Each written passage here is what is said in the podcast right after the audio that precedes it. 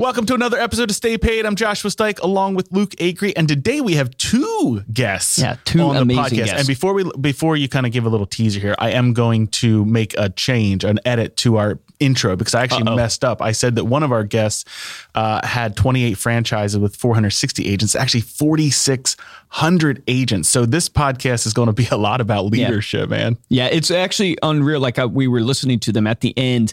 You know, I said to Josh after we got off, is literally like, wow, like you would want to work for people like that uh, just because of you can see just the style and their attitude towards leadership and all of the things that they've done and still that humbleness like Yeah. they've accomplished so much so much humbleness there like it's amazing i can't wait for you guys to hear everything they talk about Absolutely. But before we introduce those two, we would love it if you take a minute to subscribe to Stay Paid on Apple Podcasts or Spotify. If you're not already subscribed, and while you're there, drop us a review to let us know how we're doing. We'll read it here on the show.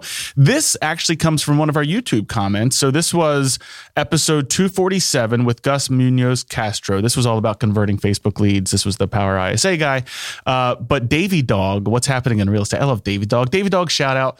You always leave comments on our YouTube Love you, videos. Dog. This one, he goes so great. When I was a kid, Sunday nights meant Wonderful World of Disney. Now it means Wonderful World of Stay Paid because we always drop our interviews on Sunday night. Also, he gives me a little dig here. Nice of Josh to wear his grandmother's throwback shirt to bring me back to the 70s. LOL. I actually wore that shirt yesterday for So all of our podcast recordings. It's like a blue shirt with little white dots. I appreciate that. I always, I always was a child of the 70s. I believe in spirit. My favorite podcast, he says, in so many ways. Thank you so much, Davy Dog, for leaving that comment on our YouTube video. If you want to leave us a review, head on over to Apple Podcasts. We'll make sure to read it here on the show. And now let's get into this week's interview. From Reminder Media, this is Stay Paid, a sales and marketing podcast on a mission to help you close more deals and retain more business. Hosted by the VP of Marketing, Josh Stike, and Reminder Media's president, Luke Acree. So get ready to hear the golden nuggets that will allow you to live a life of freedom tomorrow, but only if you take action today. Our guests today are Linda McKissack and Dana Gentry. They are the host of Everything Life and Real Estate podcast. Linda began her career in the mid 80s and quickly became one of the top sales professionals for Keller Williams International, purchasing her first KW franchise in 1960 or uh, 1996. Excuse me, in It's a lot of Texas. dates there, you know. I know. I'm telling you, when I was going through and setting up their bio, I'm just going to interrupt right now. I'm like, oh my gosh, what these two have, have- accomplished. you have the hardest job which is the, the bio reading it's always hard Oh my gosh. Since then, Linda has built a region with 28 franchises, 460 agents, as and still growing year after year. Along with her husband, Jim, she's the author of the national best-selling book as well, Hold, How to Find, Buy, and Rent Houses for Wealth. So that's just one of our guests. Our second guest, Dana, she's a real estate vet of 15 years in Central Kentucky, where her team, Real Estate Partners 360, continues to serve. After stepping out of actively selling in 2015, Dana became a black belt team leader and is currently the operating principal of Keller Williams Legacy Group, Keller Williams Consultants Realty, and Keller Williams Realty Consultants. Linda and Dana, whew, welcome to the podcast. Could Thank you you. have read Linda's second, mine first? I never like to follow Linda. Hey, I don't at- think you have anything to worry about there. Look at where you are, Dana, at your age. You are way far ahead. I love it. Now, love it. We are super excited to really pick you guys' brains on all thing business, leadership, sales, marketing. Want to start off though by having you guys share obviously really incredible careers. Spent a lot of time in real estate, building out business, but want to talk about your podcast, Everything Life in Real Estate. What led you guys to starting that? What is it all about? Uh, tell us a little bit about the background there and what you're trying to accomplish. Well, pretty much it's everything about what Dana and I want to talk about. we kind of selfishly started it because we were both so busy. We never had time to talk to each other. and we love talking to each other because we're like minds. We want to accomplish the same big goals. Uh, and to be honest with you, we also wanted to attract you know our who we wanted to be a hero to and who we wanted to bring into our world that we enjoy that give us energy and motivate us and so we thought the best way to do that would be just to start having an open conversation about the topics that we love and see who came on board with us How many years have you guys been at it now? Almost two. Almost two. because yeah. I know the it's, no- the, it's the one thing we've both been consistent with. we've been very consistent with it. I would add to what Linda said too. Um, having Linda's studied under John Maxwell for many, many years. I've had the honor for the last couple of years. Love and him. one thing that John says is he wakes up every day to just add value to other people. And through the podcast, we get to add value to other people that we might not get to be in communication with every single day.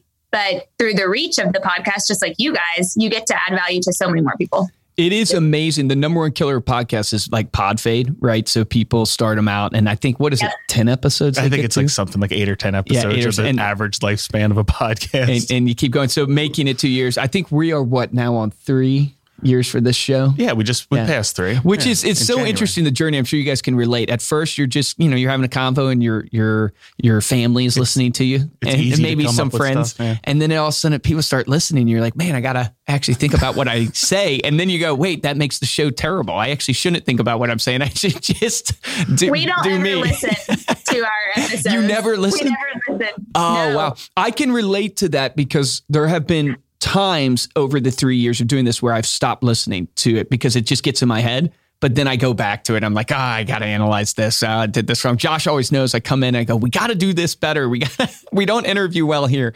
So no, that's awesome. I love that. So, you know, we want to kind of go down this road of, you know, leadership and you guys obviously have a lot of people that report up to you and that you're responsible for. So would love to pick your brain. I was telling Josh, on this idea of fierce conversations because one of the topics that you said you would love to talk about is this concept of fierce conversations. And i'd love for you to explain what does that mean to you having fierce conversations and why is it important?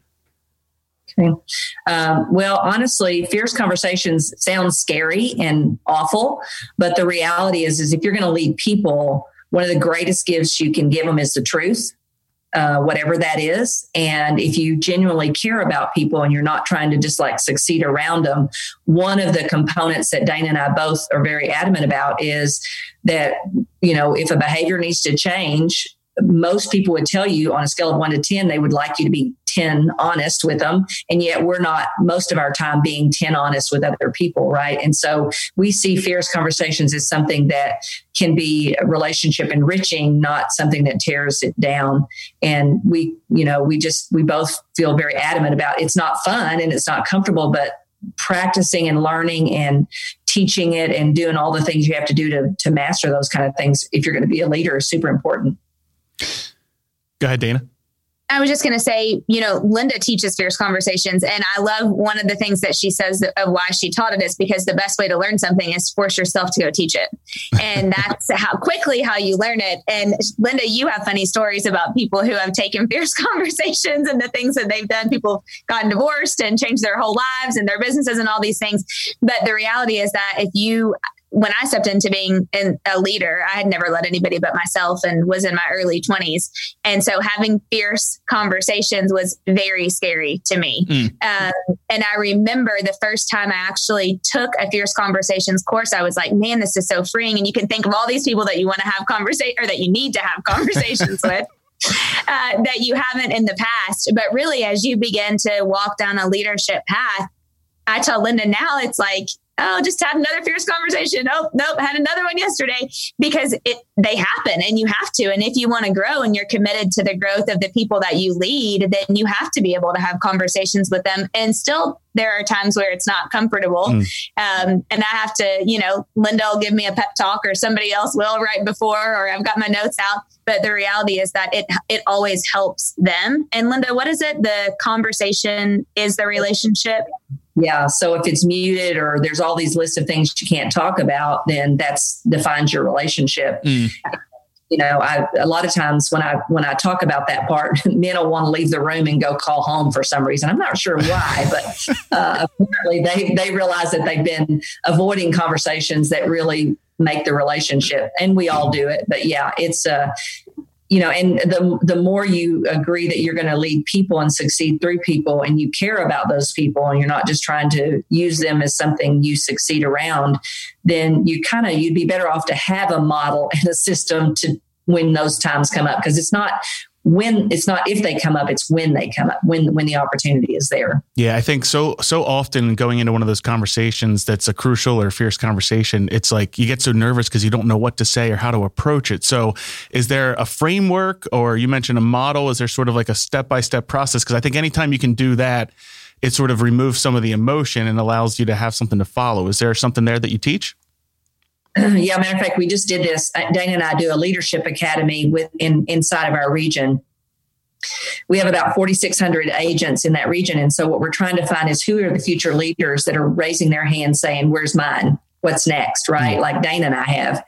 And so this is, we taught the confront conversation and that's what that one's called when you want to change someone's behavior. And I think the, the biggest key elements of that framework is one for you to get clarity because a lot of times there's so much emotion around the conversation that's been needed to be had could be years you haven't had the conversation right mm. you had it in your head and it didn't quite go the way you thought it was going to go or you rehearsed how you think they're going to respond and they don't respond that way at all and right. so having that framework just gives you a place to bring them back to because they're going to want to go off into bunny trail and escape also because it's also uncomfortable for them when they realize in that 60 seconds that you're about to talk to confront them about something.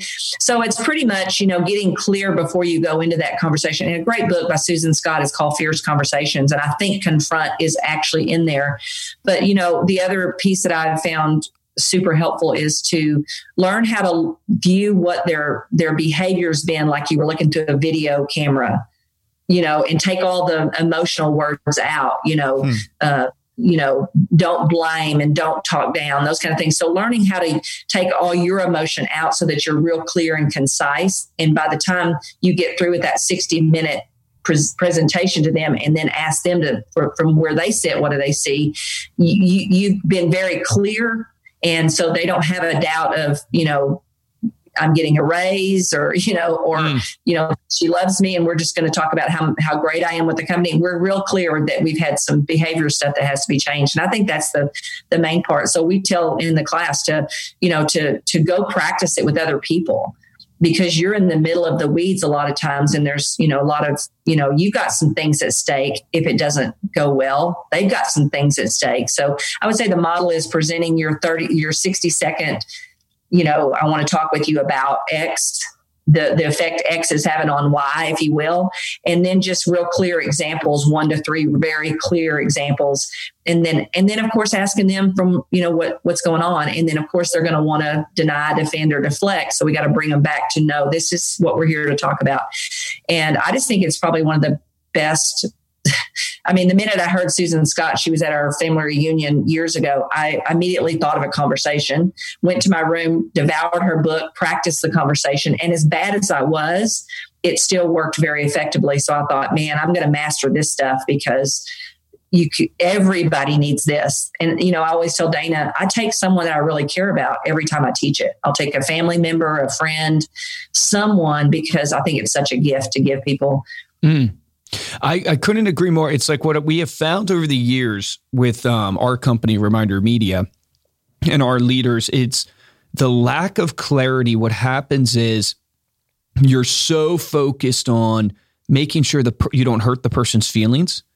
So I loved how you mentioned the example of make sure they don't think they're getting a pay raise. But it sounds hilarious. But we've had like team leaders go in, have combos with their people.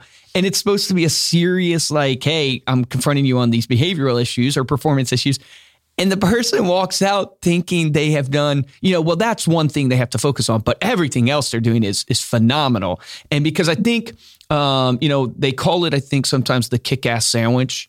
Um, and I think a lot of leaders, have you heard about this, where it's like you compliment them, then you kick them in the ass, then you compliment them. But I think that adds a lot of confusion.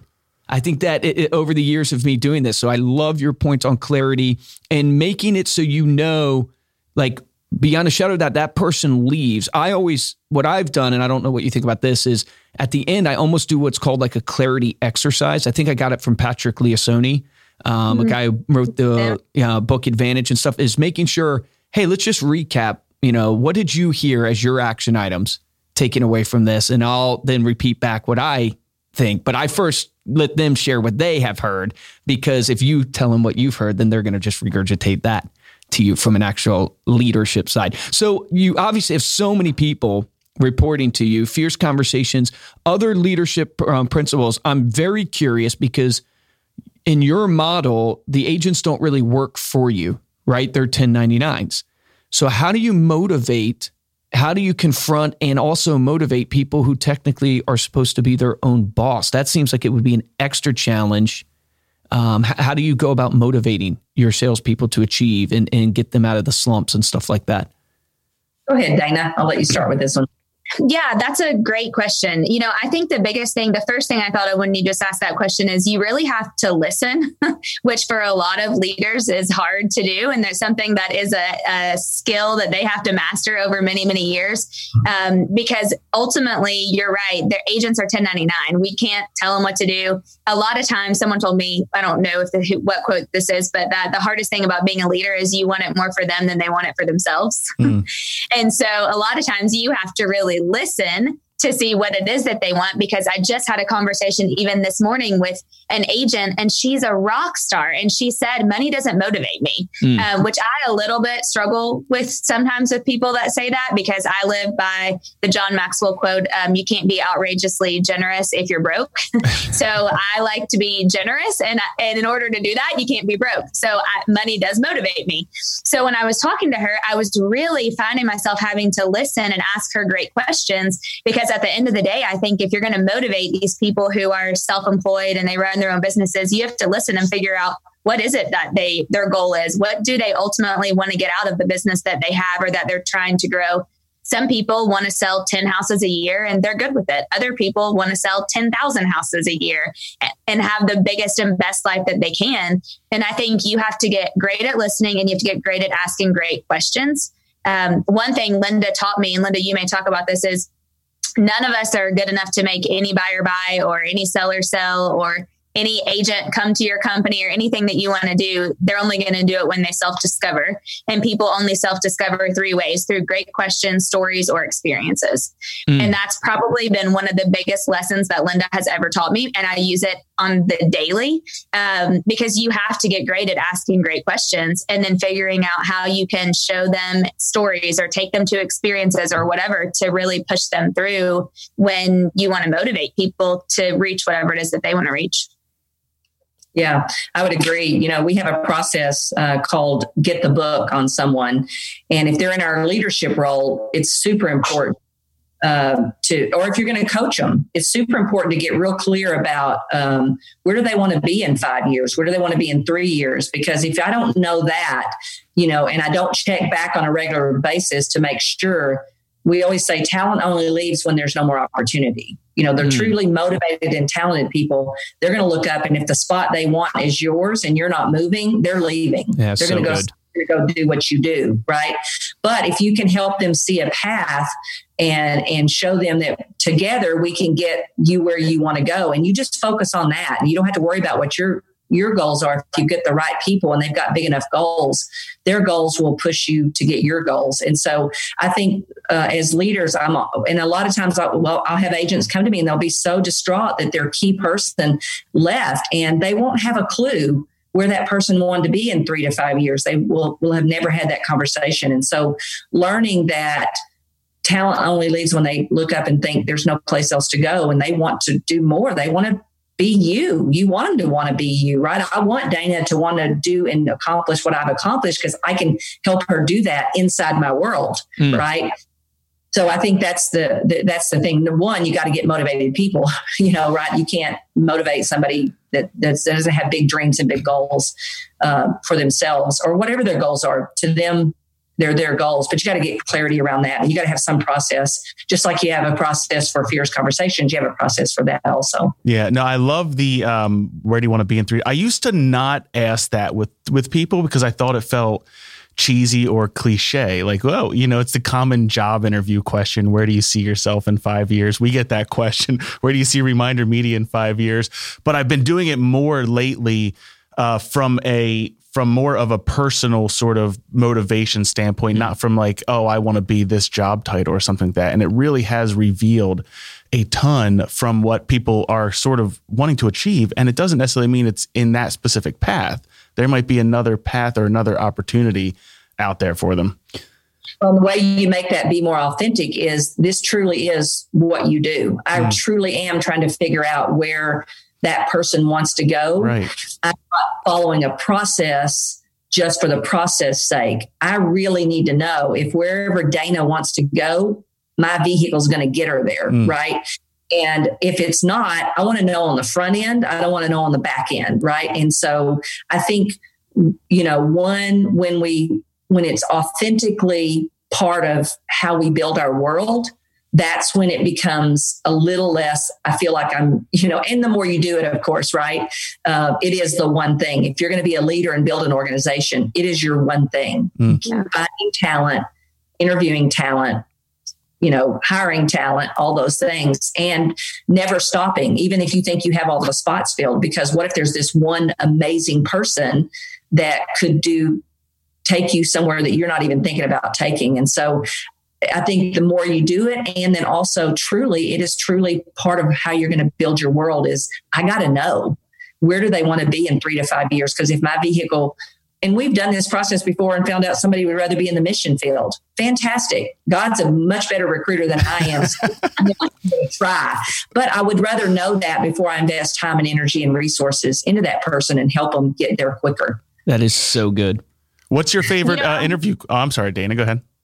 I was just going to say really quick one thing. Um, instead of what part of our process is not just like where do you want to be with this company in three years or five years, it's where do you want to be in your job, in your money life, and in your yeah. home life or your family life, and and we break it into four kind of quadrants. And then is there anything else that's important to you? And people will say, I want to have ten rental properties, and I want to have them all paid, or I want to have my house paid off, and I want to be making X amount passive and X amount um, you know, through my uh, vertical or whatever it is that they're doing. And then they'll say, and I really want to get to take two vacations a year, or I really want to get to not work during the month of December, which is my goal. Like it's what do you, what are those things that you want to be able to get to outside of just where do you see yourself in this company in the next three to so five much years? clarity. That is so good so much yeah. clarity there. Intention. I love the four quadrants. Yeah. Well, I was also going to say, like, what I have found, which I think, you know, I want the audience to get is like people really succeed when they're living a life of purpose. When mm-hmm. you when you and it, it doesn't mean there's an exact purpose right? It's them living their purpose and what they are going after and stuff but living a life of purpose um, is really really important versus just living a transactional based life. Um, so i love that in the clarity. You were going to ask an interview question well i have to I'm jump back because we, we just you mentioned interviewing and finding talent and everything. We just recorded a podcast where luke gave his four best sales interview questions. What's your favorite question to ask on an interview to get that little bit of information out of a potential candidate or a potential hire that gives you, you know, some sort of indication of where their motivation or where their success might lie? Linda, I gotta, sh- I gotta share that. Okay, since Luke mentioned Patrick Lencioni, we love him. We met him in San Francisco. Uh, was I think it was San, I don't know, maybe I can't remember where it was. We met him somewhere, and um, and so one of the things that he taught, and it's not necessarily an interview question, but it's an interview exercise, and I've used it many times and actually love it. Um, you know, he does the humble, hungry, smart. So whenever he's looking for talent, they have to be humble first and foremost. If they're not humble, then he he doesn't want to be in business with them. Um, hungry, they have to be hardworking, and then smart, they have to have emotional intelligence. Not he doesn't care about their IQ. Mm. He wants to know that they can connect with people and that they can be relational. And so he said one of his favorite things to do in an interview process is he takes them to lunch or breakfast or dinner or whatever it is, but he gets there about 15 minutes before and he tells the server to mess up their order. And he wants to see how they're going to react to them messing up their order. And he said he's religiously done it for years. Um, I don't know where he got it from, but I have stolen that many times. Have you? And Yes. What's the best story see, there? What's the best story? well, one one guy. Well, most of the time they, they're very gracious. You okay. know, it's it's always been good. But I did have one guy out of out of one of my offices who really was kind of rude and nasty. And instantly I just was like, oh, I don't know. I don't, that's not somebody I want to be in business with. But it is a good wow. test to be able to see. So I don't know that's a good funny story and something that might be helpful to somebody else not necessarily a question but you see somebody's true colors when they're in an environment that they can't control or something happens and you see really how they treat people um, which to me is the most important hmm. True. There, and I would like to ask you were born and then what happened? Yeah, I love that. The zebras don't change their stride. Um, if if someone you know goes through adversity and they come out the other side strong, if they have victim language that tells you something, you know, usually their journey from where they were to now will tell you a lot about what their journey might be like from where you are and you want to go with them. So besides the, you know, the what we call the question, the motivation question of where do you want to be in in five years i would say the other one is just you were born and then what happened and then just listen very carefully what's their language is it victim is it accountable is it humble you yeah, know like so dana good. said you use a very similar one. yeah, very story. similar. Yeah. Of you know, sharing your life story and understanding. It's literally what you're saying. It's like how someone talks about their life, how they yeah. talk about what they've done, what they've overcome. You get a you get insight into uh, really what they value, what they yeah. see as a real like i always preface it to and yeah tell me about your accomplishments too because i want to see what they think is an accomplishment or they think what i think i want to hear is an accomplishment or something so you know it's very interesting what you can get out of that with people there was a i can't remember if it was the starbucks uh, ceo but he would do a similar thing where he would take the uh, person to the actual like starbucks locations and he specifically did that to watch how they would interact with all the staff, how they would actually point out things if they would stop and pick up trash, if they wouldn't. Like he was looking for all these, in a way, tangible, but they're intangibles of like it's just built into a person's character, who they are. They they don't, you know, kind of they they're nice to the person naturally because it's who their character is versus you know being super very structured or something like that. Luke, you just reminded me to, of world two things. Um, one, I think it's Andy Stanley that says people admire you for your success but they connect with you through your failures and or your weaknesses and i remember a lot of times john maxwell would say he would ask somebody what their greatest failure has been or a couple of their failures and if they can't think of anything then that's a, like a cue right off the bat delusion um, they, yeah delusion or maybe they're not humble or yeah they're maybe they really haven't had as much success as we thought they've had if they haven't had any failures along the way. Wow. um, and then the second thing i thought of was linda and i learned from gary keller the barbecue test.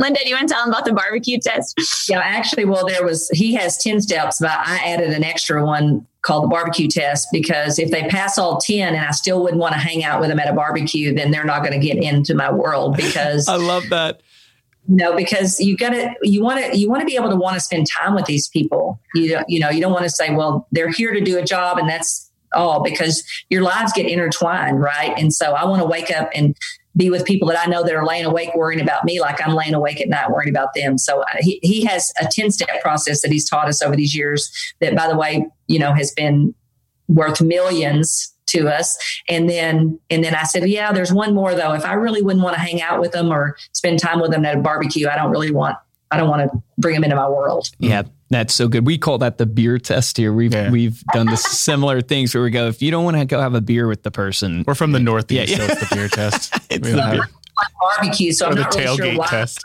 yeah. One of the best ways to dominate your local market is with geographic farming and we have a one hour free webinar that tells you how. Join Luke and Josh, hey, that's me, to hear how to choose a lucrative farm. You'll discover the three critical requirements every farming strategy must have and find out why so many fail to plant the seeds for client engagement.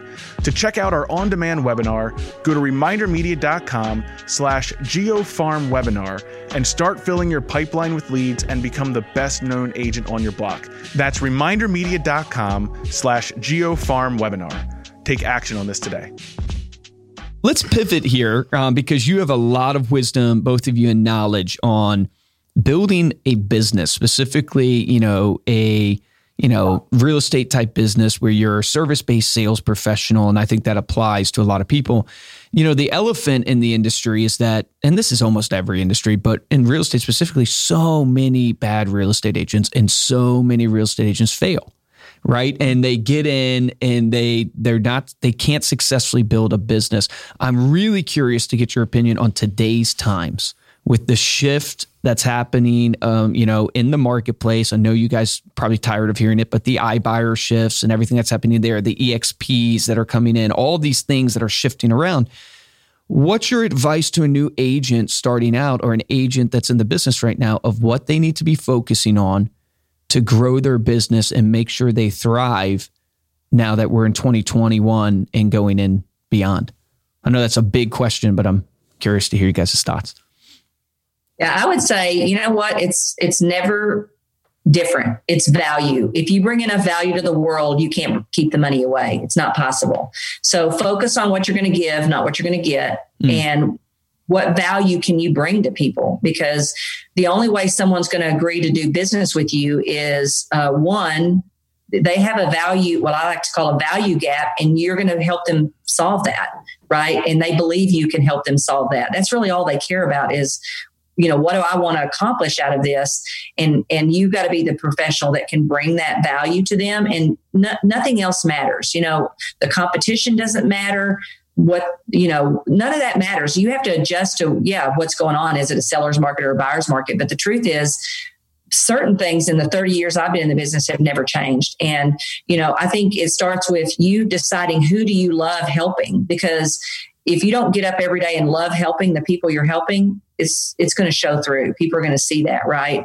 So you're you picking who you want to be a hero to, and then you always working on what's my validity, what value, what validity do I have to even expect another human being to open a door to a relationship with me, mm. right? Because the most valuable asset is our time, and if I don't show value and my validity pretty quickly, they're not going to give me the time of day, right? So what am I always doing to grow my validity and my knowledge? And your validity could be your, like Dana said, your failures, your successes, your knowledge, um, everything, your knowledge of the market, um, your knowledge of how to solve their problems, you know, and help them through t- difficult situations that they're in right now, like 40 offers on one house.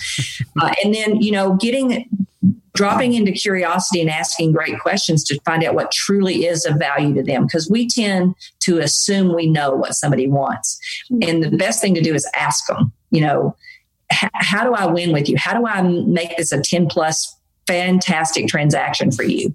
Get that stuff up front and if it's not realistic and you can't do it let them go up front right? But i think a lot of times uh, we don't focus on you know just wake up and add value and figure mm. out what people's value gaps are that you you can help them solve and i think you'll have more business than you could ever possibly have yeah I love that. I would agree with all of that. And I wrote down three quick little things. I've set joked forever. I think real estate is the only business that you can wake up in the morning and you're at the height of heights and you can get one phone call and you're in the pits of hell in like 30 seconds and then you get another one and you're like back up and then back to, I mean, it's like a true emotional roller coaster.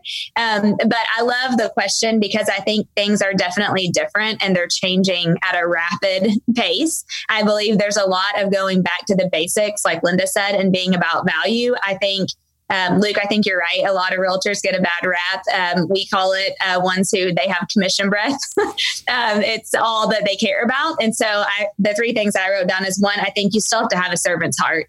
I tell agents all the time if you don't have a servant's heart and you're not going to care about those clients more than you care about other things that are happening in your life, then you're not going to last long term because mm. it's too emotionally draining, to be honest. Um, and the second thing I wrote down right now specifically is you have to tell your story. Um, I just posted something on Facebook last night about some of my market centers who had a really great month because if you don't tell your story, someone else will. And there are so the competition is so fierce right now. I mean, mm. it's fierce in all industries, but it's especially fierce in real estate. And I think that sometimes realtors get busy in just the daily grind of stuff and they don't work um, necessarily on their business because they're working in it and they're doing appraisals and the inspection and this person you know has multiple offer and blah blah blah blah blah instead of really taking the time to work on your business which leads me to the third thing i just heard gary keller say a couple weeks ago. Um, you guys are i think he probably said like nuts or idiots or something if you don't believe this. He said no business model is built to last forever. So for me agents right now they have to be willing to pivot and change if you are never going to learn technology, then you probably aren't going to last in real estate very much longer. If you aren't willing to change and adapt and come up with new ways to do business, and what experiences are you creating for your clients so that they don't want to go to, you know, a discount brokerage or they don't want to do their whole transaction through a Zillow or realtor.com or something like that. They want you to be belly to belly, relation to relationship with them throughout the transaction um, but you know, I always tell people we do it. I mean, if you ask everybody if they've ever bought anything from Amazon that they could have bought from their local store down the street, they're going to say yes. Mm-hmm. And they do it because it's convenient and they can do it from their sofa or bed or, you know, it's point. cheaper sometimes, all those things. So we can't be ignorant to the fact that everybody wants convenience. If you can't do it from this, then you're not doing it. And so I just think agents have to be they have to have the mindset of they're going to have to make some changes. And unfortunately, a lot of them don't want to. And I think it's sad. Um, but those would be my three things. Yeah, man, that's so good. I love how you attack it too, because what I would recommend and encourage the audience is when you wake up every day and you're focused on the value and you're focused on a servant's heart, and these are the true things you believe, making the phone calls becomes easier because well, you're yeah you're helping. You're not trying to you're not trying to it's not like you're gamifying to where i have to call and i have to close this deal. Or i have to get this done. Or i have to it becomes just like hey i'm going to do what's best for my clients and i'm going to add value today and change people's lives. And the result of that you have to believe will be the income that you want the deals that you want all that stuff. But i see so many agents struggle to do the activities that I know, you can't control the result, but you can tr- control your activities. That I know if you do these activities, you will have success, but they struggle because they don't have what you're talking about, which is a value centric business, a mindset of abundance versus a mindset of scarcity. And they end up getting on a hamster wheel and it's it's really sad. And it's trying to encourage people that go, you know, look, if you just focus on giving, you'll have more You'll have more than you ever, ever want. All right. So, talk a little bit then about this idea of building wealth. Uh, so, you guys are big, obviously, on this idea of building wealth. So, I'd love to hear kind of your pointers to people, encouragement to real estate agents, non-real estate agents. What's your What's your thoughts process there? I get mine from Linda. So, Linda, do you take it away. Unfortunately, the real estate business is one that the last day you sell your last house is the last dollar you'll make. And I know that sounds simple, but I remember the day I woke up and realized that. You know, I was watching people and just chasing the people that were doing more deals than me. And then I'd get to the more deals and I'd realize, well, what happened to so and so? And they say, well, well, he quit and went back to school or, uh, you know or and i'm like wait wait I, we're headed there i wanted to be headed somewhere amazing and with freedom and you know plenty of money to do the things that are important and all that stuff. And then we, I realized that unless you do something differently, you really have traded whatever job you gave up to get in the real estate business for a job. And so I think, you know, as realtors, we're so busy helping other people do those things that we have to wake up and say, look, I got a plan for 10, 15, 20 years from now. And if I'm doing this business because a lot of people love doing it. Honestly, when I ask them how much longer do you see yourself doing this, they say forever. And I say, fantastic, but wouldn't it feel better if you do it forever because you want to, not because you have to? Mm. Right. And so I think as realtors, we have to wake up. Well, everybody. I think COVID made the whole world wake up and be two more things be way more important than they used to be your health and your wealth, right? So I'm not, you know, my husband was in the restaurant nightclub business before I got into real estate. As a small business owner, we had the same problem. We weren't building wealth, we were building cash flow. And so I think everyone out there, no matter what your business is, you got to decide how much money you want coming in someday. Uh, and you got to be doing the activities today to make that happen. And, you know, there's freedom is like one of the most important things to me. And so the only way to have freedom is have freedom of your time, money, and your relationships. And you got to work on that now so you can get it later. Mm. I remember one time it's one of the best things I've learned. I remember one time, I, you know, I was making great money, and and what was great money to me then at the time was really great. And but I also felt like I had 95 jobs. And I remember Jimmy looked at me, Linda's husband, one time, and he said, um, "Dana, all that's great, and all that money's great, but all that is cash flow, and that's active income. None of it is passive, and none of it is wealth building. I'm just hoarding all this cash for no reason." Um, and and so it was interesting. And then he said one time, he Jimmy said, "Linda, you probably remember this. I think these are the three things." things. He said everybody is wealthy. It's just they're either wearing it, driving it, eating it, uh, or what we say is there's plenty of money to do investing, but you are choosing to eat it, drink it, wear it, or live in it. Have it. Yep. Yeah, mm-hmm. because it's about choices. And when those choices change, you'll have the money to do what you need to do, or you'll find a resource that can do it with you that has the money. Yeah. So good. So good. I love that. You're either driving it, wearing it, eating it. I've never heard the eating it before. The eating it is that. great. Drinking it, something. No, that's amazing. So let's ask you guys. I mean, you guys are amazing. I could talk to you guys all day long. I can see why you have a podcast that's super successful and everything. Um, I would love to ask each of you. Josh and I are all about self improvement, self development, becoming the best version of yourself. And so we ask every guest on the show when you look at your life, what are the routines that you have implemented that have actually produced for you that you go, man, I'm so glad I do that routine because I really have seen the dividends uh, from it? Go ahead, Dana.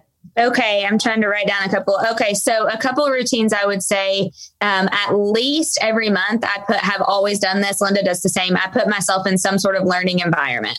It's been the best thing I could have ever have done. I'm super learning based. I take 900 pages of notes. I come back and go through all of them. And for me, um, you know that might not be a like a everyday morning routine but it's a routine that has helped me make a lot of money help a lot of other people and do a lot of things. I get in a rut when i'm not learning something new uh, definitely. And someone once told me avoid do everything you can to avoid getting in a rut because it's hard as hell to get out of one. Um, and so definitely that would be number one. Number two i would say i have learned over the last probably five or six years I need a routine of like sprint, sprint, sprint, rest, sprint, sprint, sprint, rest. Um, I can work nonstop 24 7, and that cannot be healthy for me, for relationships, for all of those things. So I do really try to make where at least once a quarter, I'm a week on vacation. I'm out, I'm doing something, even if it's a staycation and I'm just at home, like actually going to the dentist and doing laundry and things that we all need to do. Um, but that is a routine that over the last several years years has served me really well because it's just made me, it's forced me to want to take a minute to relax. Um, you know, one thing, Linda and I've talked about this on our podcast before, but sometimes when you're going so much, you lose the brain space that actually is where your creativity comes from. And so I found that if I keep that routine and actually do rest, um, and you know you're not fully resting it's not like you sleep for a week but you you let your mind calm down which i just was on vacation last week and it took me like three days to be able to just actually calm down and really act and really enjoy it and then I had so many great ideas when I got home because my brain was free and I had some creative space. Mm, so um, true. But I would say, just off the top of my head, those are probably two of the biggest ones for me. It's awesome. Yeah. Oh, very good. I would say one of the best you know first of all i hate i hate routine everybody knows i go all over the place because i hate rigid schedules so i've learned that about myself but a couple of things that i've put into place that really have made a big difference for me is number one i always pay attention to what gives me energy or what drains my energy and if something drains my energy it's not going to stay in my world very long uh, so that's been number one. Number two, um, if I'm not reaching a goal or something that I know is important, I'm knowledgeable enough, I've read up on it, I know it's important. Um, and the thing I think of is lifting weights. It's super important. Uh, I will go run three miles or four miles every day, no problem. Nobody has to hold me accountable. But as far as lifting weights, I have to have a system around making me do that, which means I pay someone else, they show up, I have no choice, right? So if I've learned that if I'm not doing something, I'm missing a system or a person or something, right? I don't stay there very long. I figure out, okay, what's missing? Is it a person? Is it a system? Because I got to move this forward. This is too important. And then I've also learned that if I've got a value gap or something in my life that's not working, I, the first thing I ask myself is, okay, what validity do I need? Do I need more knowledge? Do I need more experience? What what's missing for this to be a gap in my life? And then I ask, who are the people that can help me? Uh, Dana and I pick a word every year, and my word this year is collaboration. Hmm. I love learning that everybody is not great at everything. And the more people, you said earlier, Luke, that people do the best when they're in their purpose they do the best when they're in their purpose and when they're in their gift zone. Mm. When they are the things that are so easy for them that it look they think it's easy for everyone else you know you will excel and they will excel. So and good. so really just saying you know what's what's missing for me to fill this value gap? What relationships? I'm a big go to other people um, and and find the people that know the answers. And i don't waste any time doing that. If i don't know the answer to something i'm going to go figure out the people that do and then i'm going to get in a conversation with them or you know whatever i need to do to get those answers so just learning that stuff as quick as possible so you don't stay stuck. Time goes so fast and you don't want to waste it. It's the only only precious commodity that we truly have.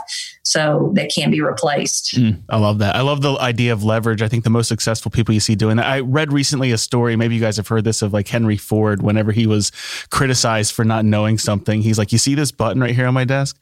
I can click this button and within minutes I can have any anyone come in here and give me the answers yeah. that I need to know. I don't need to know those things. So I love that. Uh, last question for you. Would love to, you know, knowing what you know now, this might get a little emotional. You have to go back a little bit, but knowing what you know now, what would you go back and tell your younger self? Oh, question. Oh my gosh. Let's see. Young. She. What would you tell yourself yesterday? What would you tell yourself yesterday, Dana? no, every year I'm like getting really close to forty. Um, okay, let's see. I think I would tell myself to just fail faster. I always I want things to be perfect and I like for everything to just go a certain way and be perfect and and I think I've wasted a lot of previous years on not maybe moving as quickly because of a fear of it just not being perfect or of failing at it or something like that. And where I've learned my biggest lessons have been through the times that I have failed, to be honest. And I think that as long as you like quickly recover from that failure, then it's good. Um, but I think I probably I think I could have been a, a, further along if I would have just not worried about things being perfect. Mm. Yeah. And I think for me, um, I, I, I study under a guy named Dan Sullivan. You guys probably have heard of him because he's he's been coaching entrepreneurs for 40 yep. years. And one of the biggest ahas I had a couple of years ago in one of his sessions was a, a thinking form that he gave us. And when I saw the form, I realized that my life was as big as it is because I had actually followed this formula without realizing it. And the formula is go make big, scary commitments Mm-hmm. I mean, ones that are so Love scary. That. You know, he likes to say the difference between fear and courage is fears where you just wet your pants because of that commitment you just made, and courage is where you go ahead and do the commitment with the wet pants, right? And uh, the reason it takes courage is because these commitments are so big, you don't ever have the credentials to pull them off when you first make it, right? So you hurry and get those credentials because nobody likes this scary place called courage. And then you get this amazing thing called confidence well, the problem is the more you do that, there's a fifth place that you can go to called complacency. And I would tell my younger self go find the scariest commitments you can make, make them as fast as you can, and don't stop. Keep finding the next one to make it because I think we spend a lot of time after we've accomplished something big thinking, "Whew, man, I made that out alive." Whew. Eh, but not realizing, okay, but how how fast can I go find another big scary commitment? Because it's through that process that you wind up and you look up one day and you go, man, I have an amazing big life. And I have it because without even realizing it, I was making big, scary commitments. And it ties into a little bit what Dana said because it's real, it's real scary to do those things because failure is an option and, you know, all that stuff that we worry about. So I would say do more of the big, scary commitments and don't stop. Keep doing them and see how big your life can really be. That's awesome. Great yeah. advice. Thanks for sharing that. Thank you both for being here. Yeah, really awesome. appreciated this. Uh, please, before we close out, let people know how they can connect with you, uh, follow you on Instagram, find your podcast, all that good stuff. Perfect. Yep. Um, we're just at Everything Life and Real Estate on Instagram. Linda also is just Linda McKissack. I'm Dana Gentry on Instagram. Um, and then we have a website, everythinglifeandrealestate.com. You can connect with us there. And any questions, uh, email is info at everythinglifeandrealestate.com. We're sticking with the theme, our branding. Love it. Love it. We're going to include all of those links in the show notes of this episode that you can get over at staypaidpodcast.com as well as the video. Thank you so much for listening to this episode. If you're looking for ways to support the show, there's two ways we ask you to do that. First is to head on over to Apple Podcast, drop us a five star rating along with a comment letting us know what you thought about this video. And the best way to help out is just to tell a friend, share this episode with somebody you know that needs to hear it. If you want to get hold of me or Luke, you can email us at podcast at remindermedia.com. And of course, you can find us on Instagram. We're at Stay Paid Podcast. For this episode of Stay Paid, I'm Joshua Stike. Guys, and I'm Luke Acree. What an amazing interview. It's awesome. I hope we can have you guys back. I think there's so much more we can go, so much deeper we can go to on so many different levels. But I think the action item that I want to give everyone who's listening to this, because we want you to take something and put it into action. And there's so many good things that have been said, but I think one of the best is hey, what is that three year journey for you? What is that five year journey, that purpose that you're trying to get to, right? What is that? And if you lead people, do you know that for the people that you lead? Like, ask yourself that question because I was asking myself that question as I was just thinking when they were sharing it on the podcast is Wait, where do I, do I know the five year vision of all the people that I lead? So, if you lead somebody, that's an action item for you to do. You can literally start executing on that everybody is a leader, just so you know. So everybody is leading. But if you're thinking, hey, I don't have direct reports or something like that, well, get clear on your five year vision, what you're trying to accomplish, because then you can apply so many of the truths of you're not waking up to just get commission breath and close the next transaction. You have a purpose, you have a journey and a place you're going towards. Remember this the difference between a top producer and a mediocre producer. In every single industry Josh and I have worked in, is top producers take action. Take action on that today.